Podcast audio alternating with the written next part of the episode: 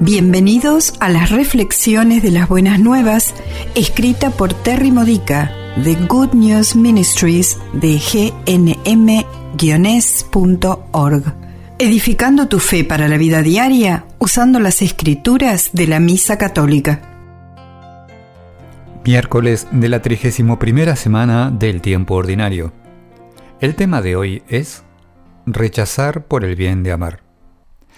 Cuando Jesús dice en la lectura de nuestro Evangelio de hoy, Lucas capítulo 14 versículos 25 al 33, que no seremos sus discípulos a menos que rechacemos a los demás y que rechacemos incluso nuestras propias vidas, no está hablando de ser poco amoroso con nadie, ni de ser desagradables con nosotros mismos.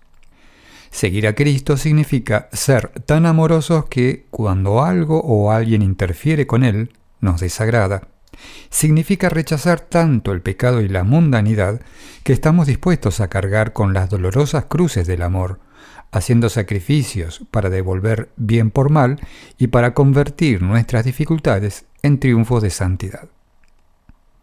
Jesús nos advierte que si comenzamos un camino de santidad sin estar dispuestos a recorrer todo el camino, si no estamos dispuestos a cargar la cruz más allá de lo que nos gustaría, si no estamos interesados en caminar la milla extra, si no estamos dispuestos a morir a nuestros propios criterios y deseos egocéntricos, y si dejamos que los miembros de la familia u otras personas influyan en nosotros para que dejemos de lado las tribulaciones y busquemos solo lo que es divertido y fácil, somos como el constructor que no tuvo los recursos suficientes para terminar el proyecto.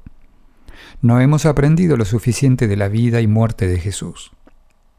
La primera lectura de hoy, Romanos capítulo 13, versículos 8 al 10, reafirma esta espiritualidad del rechazo por bien del amor. San Pablo escribió, El que ama a los demás ha cumplido con la ley.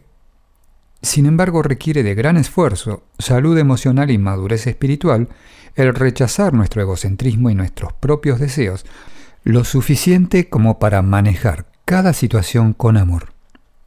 Es muy desafiante cuando nuestras necesidades no están siendo satisfechas. Si amamos a los demás más de lo que ellos nos aman a nosotros, o si damos a los demás más de lo que recibimos de ellos, fácilmente nos tornamos egoístas autoprotectores. Cuanta menos autoestima y menos madurez espiritual tengamos, más sucederá lo que dijimos anteriormente.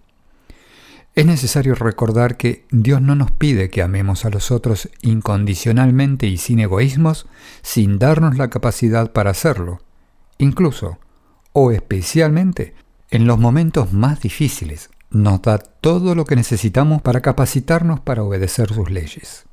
Cuando nos parece imposible poder ser como Cristo en nuestro trato con los demás, es solamente porque no le hemos permitido al Espíritu de Cristo que nos llene completamente. La gracia de Dios siempre está disponible. Fíjate cómo María, nuestra Madre bendita, fue capaz de resistir todas las tentaciones.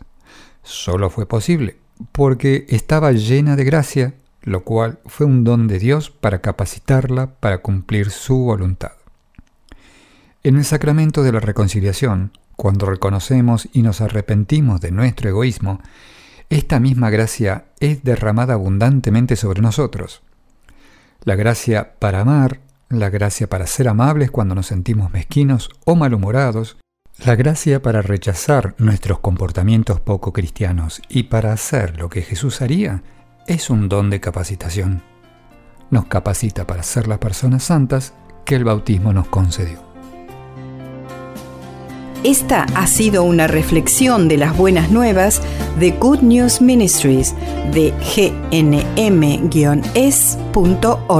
Para más edificadores de tu fe o para conocer más sobre este ministerio, ven y visita nuestro sitio web encontrarás reflexiones para recibir por correo o por mensaje de texto, retiros en línea, recursos de oración y mucho más para ayudarte a conocer el amor del Padre, para acercarte más a Cristo y ser lleno del Espíritu Santo.